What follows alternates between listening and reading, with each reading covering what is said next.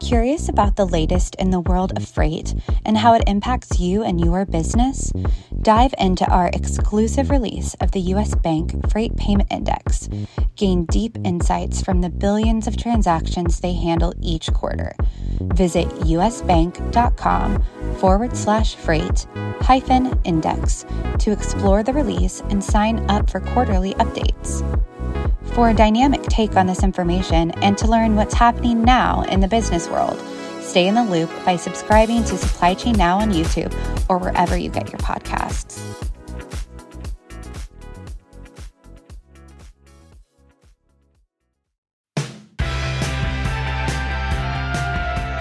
Welcome to Supply Chain Now, the voice of global supply chain.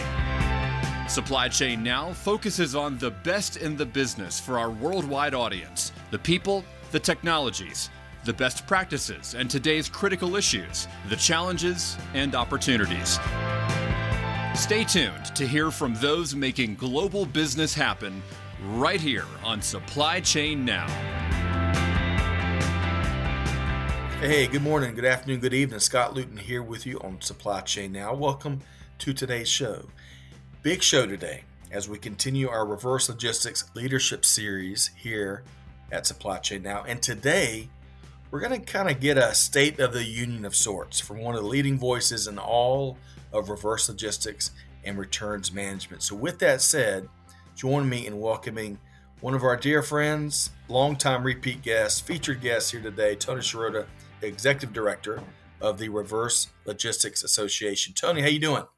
I'm doing great, Scott. Hello to you and to everyone in your community. I love the uh, Supply Chain Now broadcast network as the voice of the reverse logistics industry. I love it, Scott. Man, that's beautiful to my ears. But you know, I want to point something out because there's all kinds of folks that make up the associational space, right? But you, Tony, some of our folks may not recall that you were doing big things in this space, a reverse space, a return space with Philips for like a couple of decades prior to leading RLA. Is that right? Absolutely. You know, it's interesting. Uh, I was a sales guy, happy go lucky sales guy most of my life at Sony for a few years. I never saw returns at Philips. It was a number you got hit with at the end of the month. Uh, and then that one day they picked me out of a hat and said, Oh, go fix the returns problem. It's only like 12% uh, returns in electronics. And, uh, you know, I am I feel very fortunate to have found the right people to have learned from and to have made a huge difference. It, it doesn't make me a rock star or anything that cool, but it's it's an acknowledgement that you can make a huge difference to your company. And I've I've been very fortunate to be successful at that. It was amazing to me. I look back, it was amazing. Tony, you're too humble, uh, and I've heard some of the story behind the story, which you know, the, in terms of impact and the innovation and the ideas. And you know, would before we get into a, a fun warm up topic, would you agree that your introduction, right? Uh, you didn't go to school for reverse logistics or returns management. You know, would you agree that that was kind of a lot of folks got their start in the reverse and the return side, kind of like you? I think so. Actually, it's unfortunate, Scott. I think a lot of them come out of the finance and service world, mm. and that's just the wrong approach to solving the problem. But coming from the sales side, you're trying to resolve things, make things work, make things happen. But in my history of, of sales and marketing, they tended to get in the way. We call them bumps in the road, you know, to be, to be successful in a partnership with, with a retailer and sell a lot of product they, could be bumps in the road. So coming from a different background, I think was uh, was an advantage. And uh, and to your point, now we'll get to education later because we really are lacking. No one grows up to be a, a returns person. Not yet, not yet. And there's going to be some Tony Sciarrotta underoos out in the market before we know it. Okay, well, I appreciate you sharing that. Uh, you know that that mind to create value, that mindset to create value and, and to fix things and to create uh, happiness for all parties. Those are some of the things I hear as you were describing your start in this space. So, before we dive into a lot more reverse logistics and returns, which to our listeners, those are not new phrases for you, right? Right. That's been a growing area of importance across global business. And we've tried to elevate those conversations in partnership with Tony and all of his uh, friends for the last couple years now. So, folks that may know that, may also know, Tony, you're a big music fan, right? And you love, as do many others, thousands, hundreds of thousands of others, Jazz Fest down in beautiful and historic New Orleans. So, question for you two questions for you. What's a couple of your reasons why you go back to Jazz Fest each year? Let's start with that. And then I'm to pick your brain on some of the bands you've caught. Well, yes, it is a passion for me. And, and I think I'm approaching about 25 years of going there.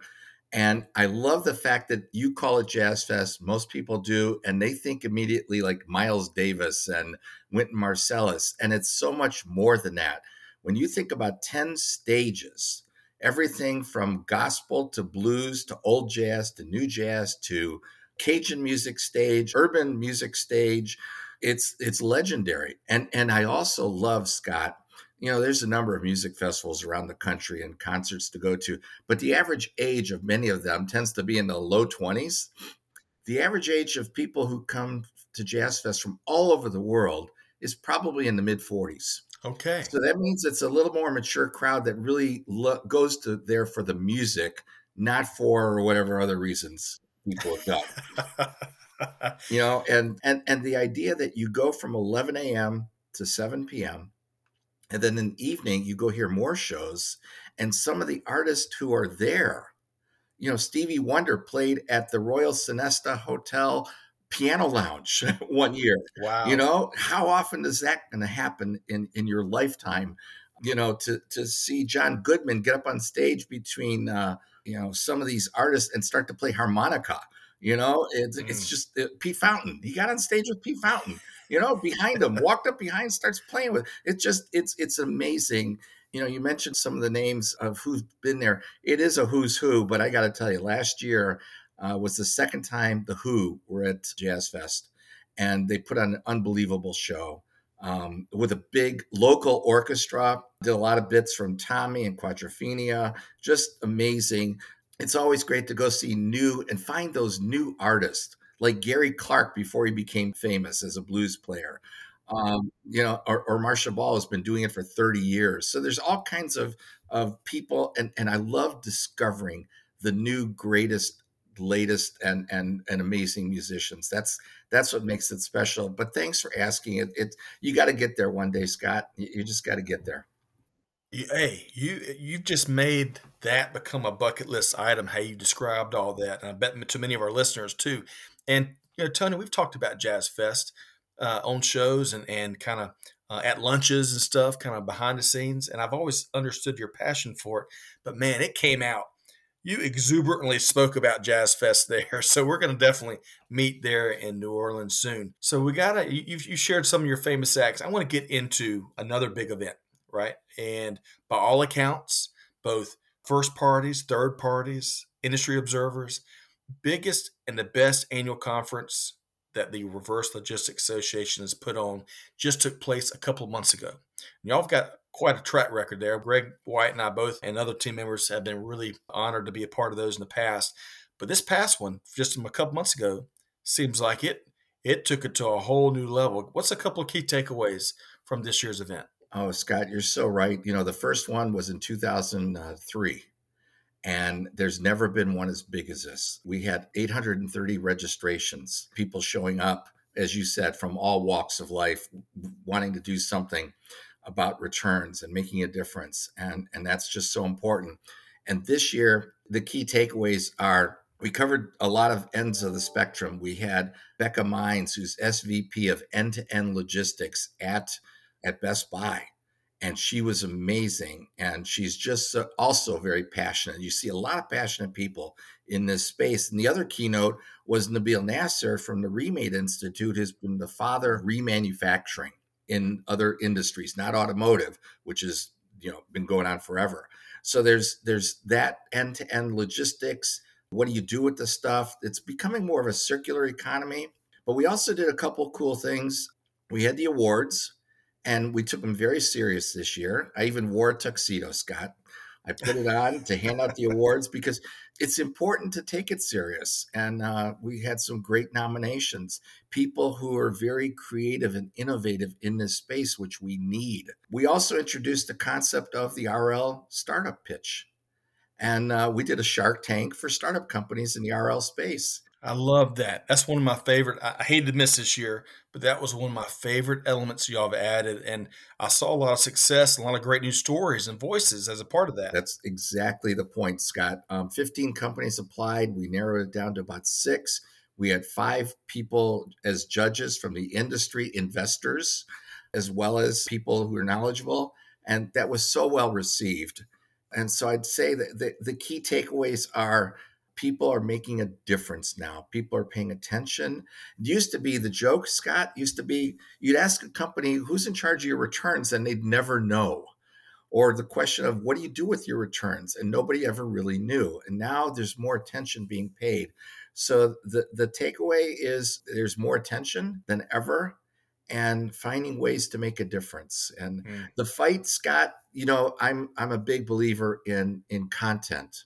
Uh, you and I love to share good content about how we can make a difference in the industry, and you always find the best speakers to talk about you know high level ideas. So content fights with networking right?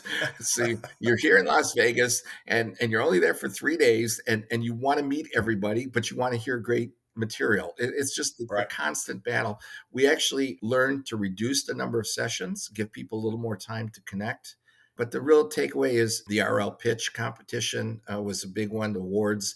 And by the way, we did that Cell Phones for Soldiers charity, Top Golf. Yep. And we doubled the amount of money. We're, we're approaching $25,000 in, in charity donations. That's awesome. And I'm very proud of that. You know, that's one of our local uh, charities as well. Such a great story. You've heard it. Again, the key takeaway is there are really smart people in this industry. Go listen to them, go talk to them. Yeah, I love that. The picture you paint there where, where you're you're uh, broadening the tent uh, for all folks from all different walks of life, functional areas, sectors, to meet others, exchange market intel, exchange ideas, to network, but then also to serve. You know, serving the startup community, which of course we hold near, near and dear here, to serve charities, especially uh, charitable efforts for our fellow veterans, which we're very passionate about. And then, of course, how folks can connect. And no telling, I tell you, one of these days, Tony, are going to have to do a debrief on the months that follow the event because I bet there's a lot big outcomes that are um, kind of under the surface level yes. that probably started with with sidebar conversations at the uh, RLA conference. Absolutely true. And those are the biggest testimonials we get and the biggest compliments about that afterwards. People like yourselves are recognizing that reverse is about returns. It's about customer satisfaction. It's about meeting expectations. Let's go broader here, right?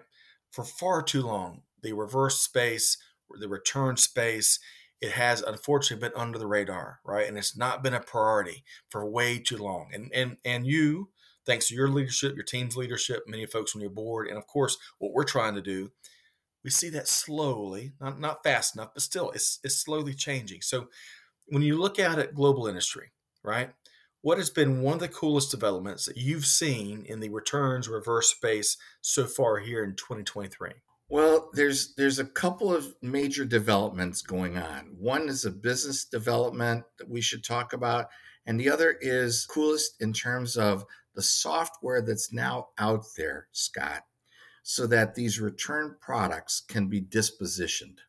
So a scan of the UPC by the system immediately searches the internet. What's the value of that product in the secondary market? Okay. And it helps make a business decision. What do you do with this return? Do you liquidate it? Do you resell it into the secondary market? Do you sell it on your own website? Do you develop special business channels for these goods? It really, really has made the difference in that area. Now, that software also provides interesting business developments because we're talking now about seismic shifts in the industry. And a seismic shift would be that these products are starting to be identified as frequent returners. And let's talk about, you know, the big kahuna who's now putting a badge on some products on their website saying frequently returned. That's seismic, right? Right. It's huge. And around the world, you've also started to see major retailers, Zara comes to mind, that are charging now for returns. Limited it's it's like a little leak in the dam, but the dam's going to break because we can't afford it anymore. Right. It's just too costly. and it's a supply chain issue as well as others the cost of moving this stuff so to see seismic shifting and you know let's recognize the big kahuna has even announced a, a charge for returns Yes. if they're not dropped off at certain retailers and they're dropped off at another place then there's a slight charge And and hey, just a level set with our listeners. When when Tony says the big Kahuna, and we can put it out there because it's public knowledge. That's of course Amazon, as we all know, Tony. And it sounds so cliche, by me saying it, but I think it's really important just for precedence. They changed the whole game, yes right? When it comes to not just e-commerce, but also how returns were handled, and as a byproduct, how much more work and resources went into reverse logistics and returns management. And so Tony, I'm not putting any words in your mouth, but as they change their policy, uh, as you kind of implied, that's going to have a big ripple effect to others, their competitors that have been, you know, trying to keep up with their policies for so long. And the beautiful part here, I believe, and I think, and Tony, I'd love to get your take here because I think we're going to see a lot more tightening in this space where consumers will have more skin in the game. But that will allow our industry, it'll give it more leeway to make some of those big sustainable or, or permanent gains when it comes to, to sustainability, right? Absolutely, and and uh, it's challenging, Scott, because you make it easy to return, and people do. Right. Uh, You know, it, and, and that's that's just a byproduct. So it's we've created that culture of entitlement, so people over order. It's a given. People order what they don't need. They over order because they want to touch it, they want to feel it, they want to see it up close, and then make a decision. So they Right. did lean on these easy return policies, and now it's gotten very costly. And the other factor, as you said, related to sustainability is what happens with all this stuff. You know, if you think about it, Scott, we had a major supply chain hiccup last year. Major. We also had nearly a trillion dollars of return goods that was not available for sale because it was somewhere in the returns world. And and you think about that, that's a trillion dollars worth of retail sales stolen because people were sitting on three or four sweaters and and you know just to try different colors and sizes. So now you're talking about what do you really need? Not just what you want to sample and take a look at at home but that's that's the core of circularity. And scott we've made this joke before. I've been accused of being anti-capitalist because i want to slow down the returns. And and for some people it's like well no that's their bread and butter. Well no let's there'll be plenty of returns no matter what. But if we could really focus on that major supply chain hiccup part of it was was factored because people had so much inventory in transit. Right. in somebody's home on the way back in a return center that could have been sold as new to somebody else. The impact is being recognized in so many ways now. As you know i mean you, you've talked about the supply chain hiccups for so long that we forget about this factor of it and that's a that's a big challenge that's out there that's now being addressed. In fact it's on the peripheral still scott some other cool things like you can know with your systems that you're getting something back and you might have another customer for it. And you can short circuit that whole process. Now there's some risk of is that product going to still be like new? And there's there's some of that. But it's still a cool opportunity to just directly go from a return into someone else's hands. Right.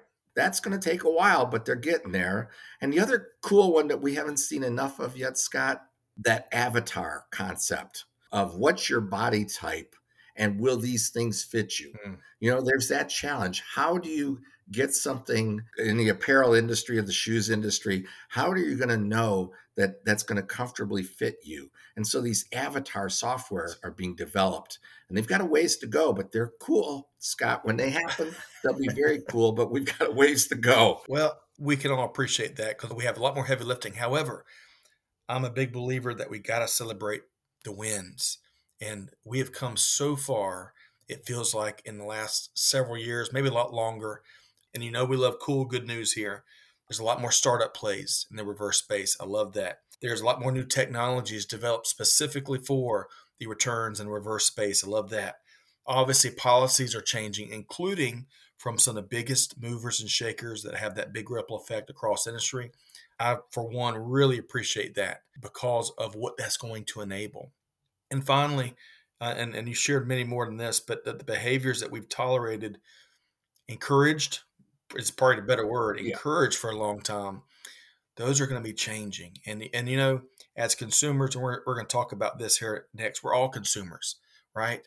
We all have to be more responsible because we play a big role in global supply chain. And if we want it on the sustainability side and, and the ESG side and and to protect our our planet, man, a lot of that starts with decisions we make day in and day out.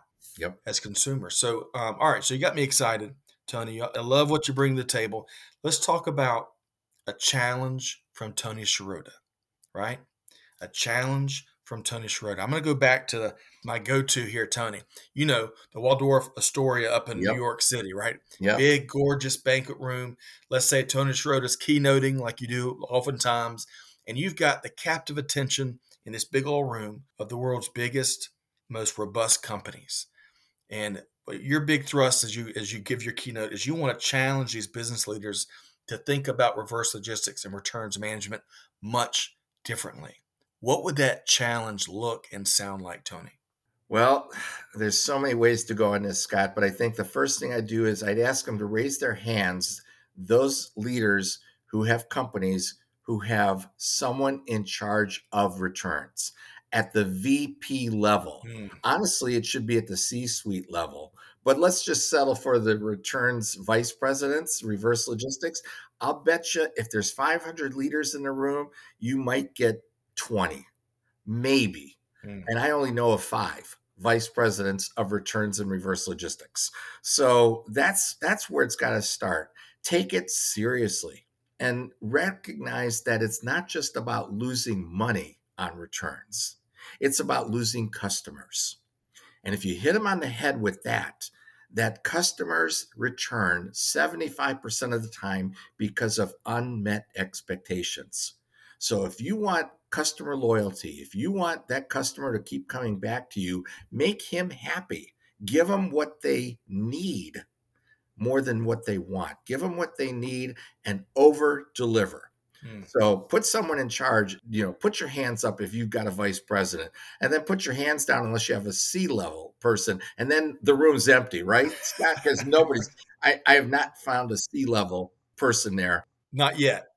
Thank you, Scott. That's exactly the way I would challenge those leaders. Not yet. Who's going to be first? We do have a um, head of circular economy at Cisco, our old friend Jack Allen, who was one of your first guests with us, right? Oh, Jack's awesome. Jack is awesome. But I don't know if he's C level yet. We got to get him there somehow. We got to get him officially C level. But it's that easy. Put somebody in charge and of course, that challenge too, Scott, back to the education thing in a few minutes, is how do you put someone in charge if they don't have the experience? And we already said if they come out of finance and service, that's not the ideal person to run a, a returns group, a reverse logistics group. But I, I think that's the challenge I put out there. Make your customers happy so that they keep the stuff and put somebody in charge of returns to make them happy and make it flow easily. So, love it. Um, that's the challenge.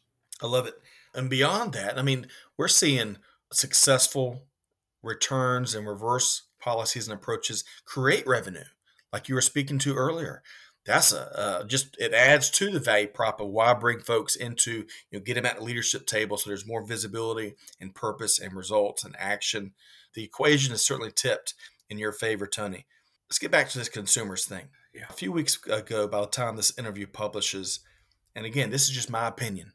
And Tony, if you want to agree with me, by all means.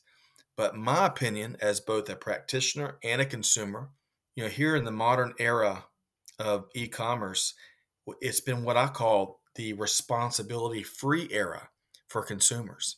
These returns policies have evolved to be so easy, but also it required no responsibility. I mean, the condition that these products come back in, um, how often things are able to be returned, and and you know all this has led to Tony what industry and supply chain and business leaders have been fighting through is this tidal wave of returns that is not only bad operationally and resource wise, but, but really bad and, and counter prevailing for the sustainability gains we've been trying to make that consumers also want. So, speak to the how and why, reverse those.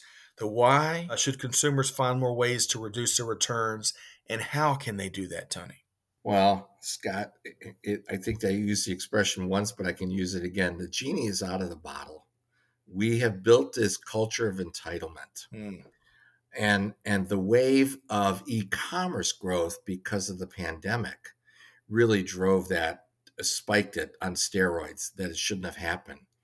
And by the way, not just in the past, but even in certain countries, the cultural differences are amazing. Mm. In our country, we've created the entitled consumer. E-commerce, as we all say and know, it's it's 25 to 35% return rates. It's easily 50% plus for apparel. So consumers are doing it because it's easy. However, you take a country like Japan, 200 million people, e commerce is big. Their return rates with e commerce is estimated around 1%. One, that's a single digit, not 25 to 35%. That's a culture variance. Mm. And, and even Asia in general, returns are far less because part of the culture, and this is also true in the Middle East, the culture is focused on if you buy something that you don't want, it's an insult to take it back. Hmm. That's a culture shift. And, and we don't have anything like that culture here. But that culture is the, the standard in, in other countries. So, not so much Europe. Europe's tending to follow our lead now, and Europe's a little more challenging. But in general, it's it's the culture of entitlement that you create when you make it fast and easy for a consumer, and you don't penalize them. Now, the penalty starts with a $1 charge for dropping something off or a $2 charge for sending something back versus dropping off at a store. So there's there's small incremental changes, but will that slow it down? Yes, it might. It'll at least have an impression. People won't recognize the number. They'll just think, "Oh, it's not as easy as it used to be." Okay? So that's a start. And consumers, though, they don't have enough tools when they go shopping online. The tools, Scott, you know what we're talking about. It's not just the size and the fit, it's that two dimensional experience that right. we have gotten so used to, but we don't like it. At the end of the day, you and I would much rather be sitting down at lunch, talking to each other, shaking hands, than to do this on Zoom. But the culture has forced it. and Not right. just the culture, but the, the, the changes. So the consumers want to do the right thing, but it's too easy to do the wrong thing. yes. So yes. So there's there's a little chink in the armor again, in that some e-commerce retailers are tracking consumers who are belligerently returning excessive amounts and they're putting them on a watch list or a blacklist and you don't hear about this. Who wants to go public with that information? Um, that you're, you know, you're stopping some customers from buying stuff from you because they're over the top on the returns and they're costing you more money. I can I can see the legal commercials uh, yeah, down, down this angle already. yeah, and so you have to be very careful about how you do that. But consumers should find ways to buy things better but that takes time scott and time is is one of the most precious commodities uh, for most of us in this country certainly we, we think our time is so valuable we don't want to spend time looking at the reviews of a given product right and you know scott i tend to look at the worst reviews sure as well as the best but i look right away at the one stars and see if i understand why it was a one star and, and you can get some ideas from that but have consumers got the time to do this? Not so much. It's different when you go in a store and you're walking up and down the aisles and, and you're just it's it's it's a three-dimensional experience. This two-dimensional experience of shopping online is challenging. Again, there's no way to know how it's going to feel or how it's going to fit until it's actually in your home. And this is not just clothing. This is everything. Sure. Appliances, electronics, small appliances, and of course, the other side of it is the marketing aspect. Marketing, it was one of the reasons we learned at Philips that products were being returned. They're being over marketed. People are promising that these things will do something like cure sleep insomnia and do all these magical things that they simply don't do. And now we've enabled them to say, no, I'm not going to put up with this. It doesn't do what I thought it would or what you told me it would. I'm sending it back. So there's a combination of consumers want to do the right thing, but it takes time. And ultimately, do consumers see the difference it makes? It's a challenge to see it, right, mm-hmm. Scott? Yes. Um, you know, it's like filling up your recycle bin in the backyard. Uh, in our case, we tend to fill the recycle bin more than we fill the trash bin. but you know, it and and it's like you feel good about yourself, maybe, but at the end of the day, is that stuff being really recycled or not? You know, right. it's kind of that. But consumers, can they find a way to reduce their returns? Absolutely, if they can give it a little more time. And that's that's the challenge. You, what's your time worth versus how easy is it to send it back if it's not what you want? Mm. And you've got to change the culture of the e-commerce retailers and and I think I can say their name as well. The uh, the shoe company Zappos. I mean, they they have no qualms about making returns available for a year after you buy a pair of shoes. That's that culture of entitlement. Right. So now every other e-commerce retailer is like, I got to compete with that. So it, it, the challenge is consumers might want to do the right thing. You know, Scott, it's like going to the grocery store and you see the organic versus the non-organic. Mm. And and there's a there's a price differential, right? Organic's usually more expensive, but it's healthier. So as that as that gap closes, people will lean more towards organic, healthier things.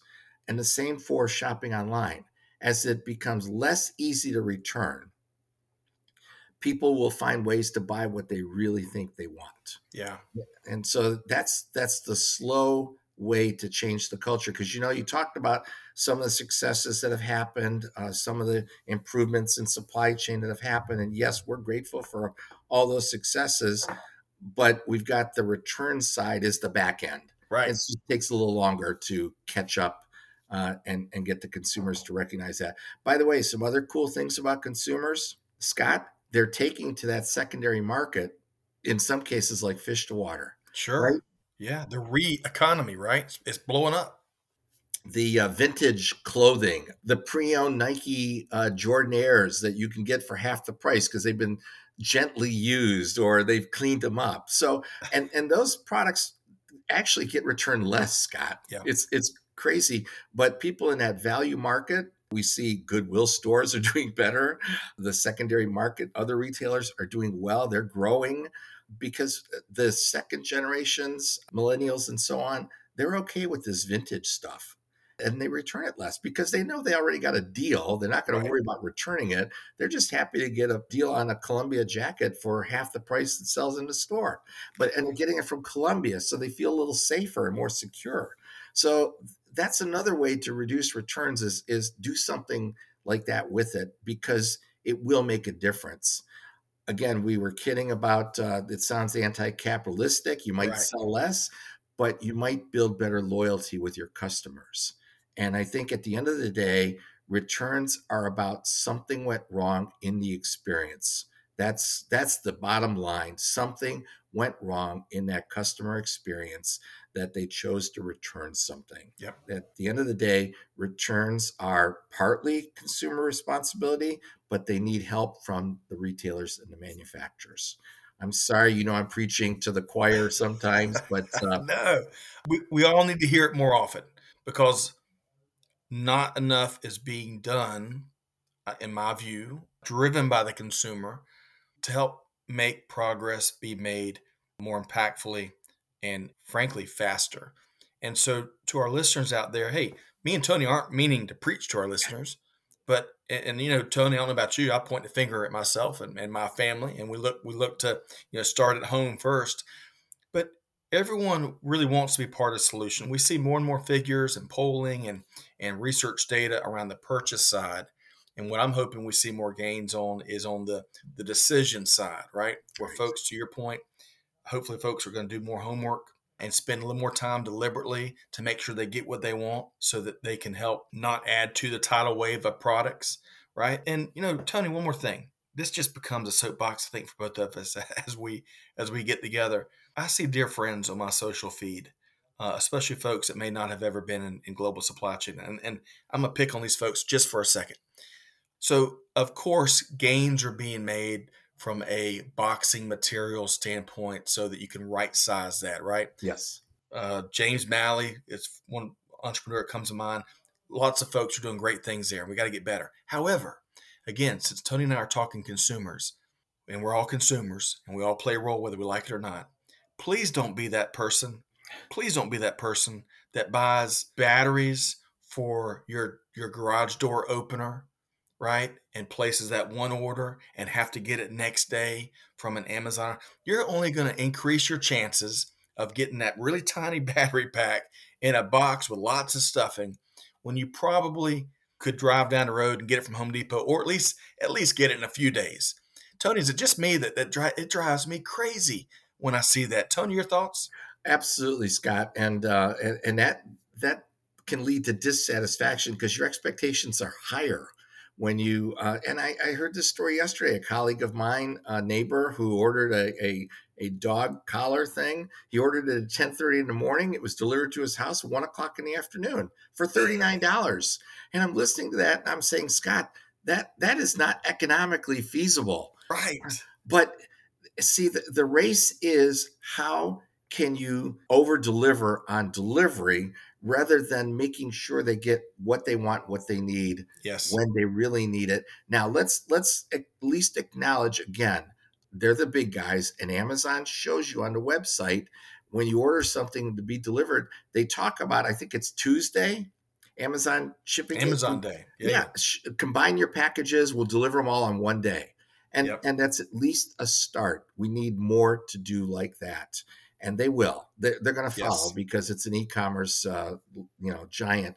And why not follow them? Just like the badges of uh, frequently returned goods. So, um, so that that that will come, Scott. Um, it's going to take time, like you said, but at least uh, there's some attempt. But you're going to set these expectations of having the delivery you needed for your uh, smoke detector for a battery um, to be there that afternoon. Why? Check the box says let's deliver it all at once you know? Right. Please. So as we finish this segment and come down the home stretch we're going to talk talent before we uh we wrap up here with tony. But hey please start with awareness. Start with uh, understanding the massive challenge that global supply chains and, and organizations and their teams are hit with in terms of returns. Start with that awareness and then tony just shared a variety of ways you can take simple steps at playing a role in in bringing that tidal wave down to maybe eventually maybe a little ripple. We'll see, Tony. We'll see how fast we can get there. Let's shift gears to talk talent. I loved how you shared your story on the front end about how you were tapped on the shoulder and voluntold maybe is a is a is a, a phrase I like using, and did big things at Philips. Right, without that pedigreed or degreed, you know, reverse or returns background. Right, you jumped in, wanted to create value, solve problems, drive innovation, tackle you know returns challenges, and I think there's a lot more opportunities for that. However, as much as we can do that, to your point earlier about creating a real pipeline from programs that focus on returns management, reverse logistics, that's also a big opportunity. So speak to that. What needs to happen to increase this very focused returns and reverse pipeline? Well, Scott, we we've known each other what four years, so at least almost five years, and there's no other school offering a degree yet in reverse logistics outside of American Public University that some people don't consider a serious university, although it's funded mm. by the government for our veterans and our military returners and so on. There's not enough education there, and it bothered me. And we have a number of academics in the association. And I've asked them, I said, why aren't there more?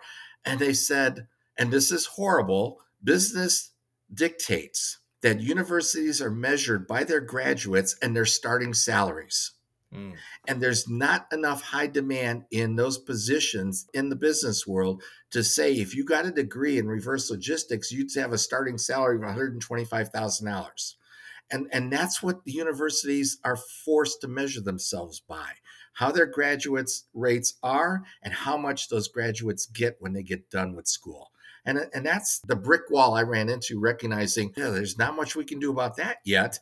But, but very proud to say that we are in the process of developing relationships with Georgia Tech, American Public University, Auburn, Remade Institute to offer courses through our pipeline because people do come to us looking for that. So, what we'll do is selectively talk to uh, Georgia Tech and say, okay, you have a class on forecasting returns as part of your supply chain. Let's take that piece and put it into the RL community, make it available you know $500 for the 16 hours whatever it is but let's let's do that so we are in the process right now of developing that pipeline uh, we wanted to connect to these different people uh, remade has already worked with us on it because and honestly georgia tech remade american public university it's still complicated to go to school and do all that stuff sure yeah and so if we can offer those classes that are relevant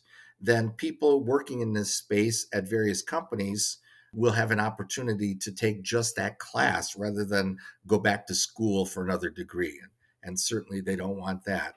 And and by the way, it, it is our responsibility. It is the Reverse Logistics Association responsibility to drive this. And you know from your background between CSCMP and ASCM, they offer these certification programs. It's all focused on forward.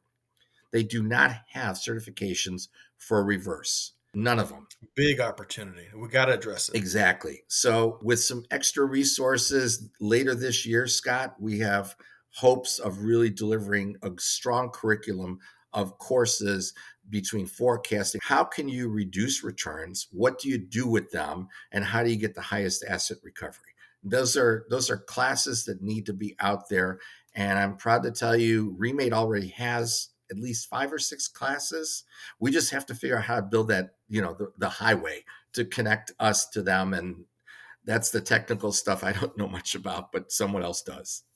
But it's going to have the need, the need, and the and the imperative for our industry, and and how we meet the demands, the growing demands of the modern day consumer on demanding sustainability, demanding on protecting our, our planet, which I love. Yes. We can use that right? To develop the talent and the know how and the technologies so that we can tackle returns. Not only returns, I'll defer to the expert here. The returns is kind of the reactive side, but going upstream, as you mentioned, circularity, so we can plan for more circularity as we develop products that will give us better options, more appealing options as they get to the life cycle, right? Exactly. Reuse is is way better than recycling unfortunately, I've learned from my recycler community that it's more expensive to make something out of recycled products than it is to use new hmm. um, virgin products, uh, virgin resources.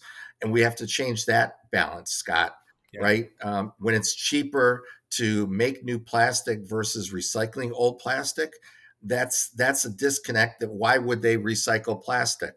But as it comes closer, we'll see that improve too. But RL education, so what we want to do, Scott, is we want to be that place where the next time they tap somebody like Tony Sciarrotta on the shoulder and say, go learn about returns and fix it, then they're going to be like, oh, there's this website with classes. I can learn something. So we're really excited about that. And and Scott, I can promise your community it will happen this year. Awesome. And, and I'm very, very proud of that. Man, Tony, that is great news. It's uh, great for interested parties that want a career. It's great for for those volunteer professional volunteers that get tasked with this stuff. And perhaps the best is is is really good and great for industry, and it's going to help us move forward, which we got to do. Yes. We got to find ways of making bigger gains. So hey, Tony Sciarrotta, I really enjoy not only your friendship, but I enjoy your leadership uh, of what you're doing in this underappreciated, underrecognized part of global business. We're going to play our part, continue to get the word out there, and, and hopefully really wage the war when it comes to the awareness battle, which which it, is very real and palpable. Big thanks to your team too, who don't get enough credit. Um, you know, the ones that come out and create these learning opportunities, create the the conferences, and and and By doing so, they create conversations that will drive change inevitably sooner rather than later. So, big thanks to Tony Sciarrotta, Executive Director with the Reverse Logistics Association. Tony, we got to do this again soon. Yeah, we will. And um, Scott, we are doing it in Amsterdam, June 13th okay. and 14th, the RLA EMEA Summit. We actually have people from the Middle East and Africa joining us in Amsterdam. So that's happening. Uh, we return to Atlanta in September with a leadership summit focused on you know developing more of these initiatives. So that's happening, and everything that we talked about, Scott, because we're an association. If they simply go to rla.org, they can find a lot of this information. rla.org. And I'm on there somewhere along with my board and the management team. Our emails are there they can spend hours there learning a lot, even with without the courses being featured there yet. So I'd encourage any of, of your community, and again, appreciate your community is paying attention to this. And and Scott, again, you're one of the only voices out there in in this uh, live stream area that's giving this information to people on a regular basis. And what I look forward to, Scott, is later this year we need to find some new industry thought leaders, right? We've, you bet. We've we've had all of the great ones. Um, now we have to find some new great ones, and and uh, we've got some coming, Scott. That's always a challenge. Correct. Not just finding, but empowering new voices that will uh, drive new change uh, and new ideas in industry. So I love that, Tony Sciarrotta. Folks, rla.org. You can check out Tony, friends, board members, opportunities, and and even chat music really in a savvy way uh, with Tony Sciarrotta with RLA. Tony, thank you so much for joining us here today, as always. Thank you, Scott. It's always great with you.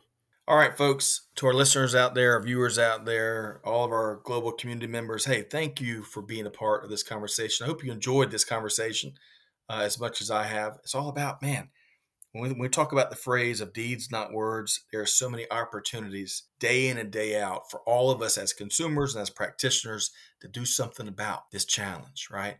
It's not everyone else's responsibility. We've got to own it. So, hey, with that said, Scott Luton challenging all of our listeners out there do good, give forward, be the change that's needed. And with that said, we'll see you next time right back here at Supply Chain Now. Thanks, everybody. Thanks for being a part of our Supply Chain Now community. Check out all of our programming at supplychainnow.com and make sure you subscribe to Supply Chain Now anywhere you listen to podcasts. And follow us on Facebook, LinkedIn, Twitter, and Instagram. See you next time on Supply Chain Now.